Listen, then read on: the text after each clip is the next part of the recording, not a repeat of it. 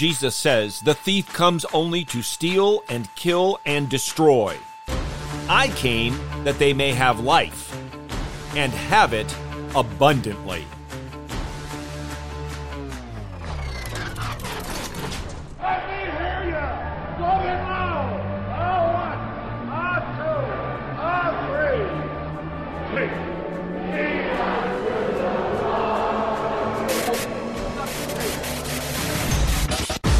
Welcome to In the Bullpen, Up and Ready, a ministry of developing contenders.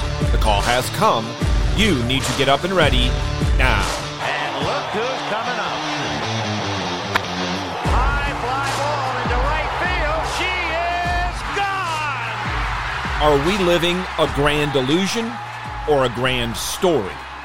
The grand illusion leads to despair, isolation, and hopelessness. The grand story is filled with dignity, purpose, and hope. If we view things under the sun, life is a grand illusion, an enigma, vanity, striving after wind. On the other hand, as we think and live by faith in the Son of God, we can eat and drink joyfully, and our work brings satisfaction. All this is the gift of Yahweh. Hear now from him in his word which is living and active, sharper than any two-edged sword, and able to judge the thoughts and intents of the heart.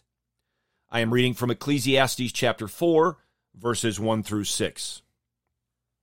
Then I looked again at all the acts of oppression which were being done under the sun, and behold, I saw the tears of the oppressed, and that they had no one to comfort them.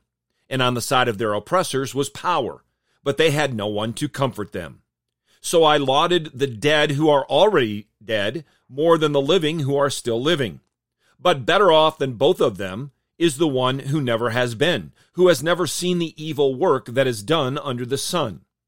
I have seen that every labor and every success of the work is the result of jealousy between a man and his neighbor. This too is vanity and striving after wind. The fool folds his hands in embrace and consumes his own flesh. One hand full of rest is better than two fists full of labor and striving after wind. This text continues looking at arguments against an appointed time for everything, a time for every matter under heaven. God's sovereignty over time and everything that happens throughout time is taught in the opening words of chapter 3. This chapter opens with the words, "Then I looked again."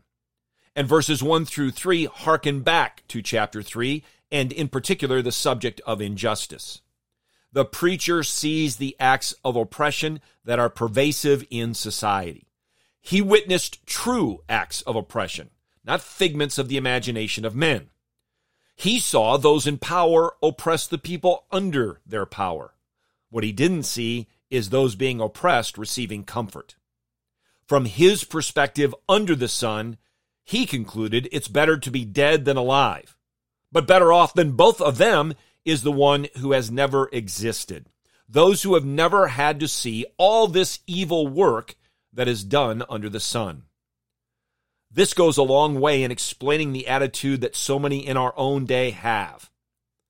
In verse 4, a transition takes place. A new topic is introduced, new to the text, but not to the book of Ecclesiastes. Every labor and every success of work is vanity and striving after wind, because the motivation is rivalry. Envy is the driving force. Some, seeing this, lose all motivation for work and are lazy. Often they feel entitled. So work is done out of envy or not done due to laziness. But under the sun, there is no comfort. There is no satisfaction. It's a grand illusion. In stark contrast, when we live by faith in the Son of God, we have both comfort, our only comfort in life and death, even when we are truly oppressed. And we find satisfaction in work, even the most mundane things that we do in life. Following King Jesus gives us a life filled with dignity, purpose, and hope. In the sun, In our Lord and Savior Jesus Christ, we are living a grand story. And it is the story that truly ends happily ever after. Get your eyes up, fixed on Jesus, the author and perfecter of faith, and be ready to deny yourself, take up your cross, and follow him.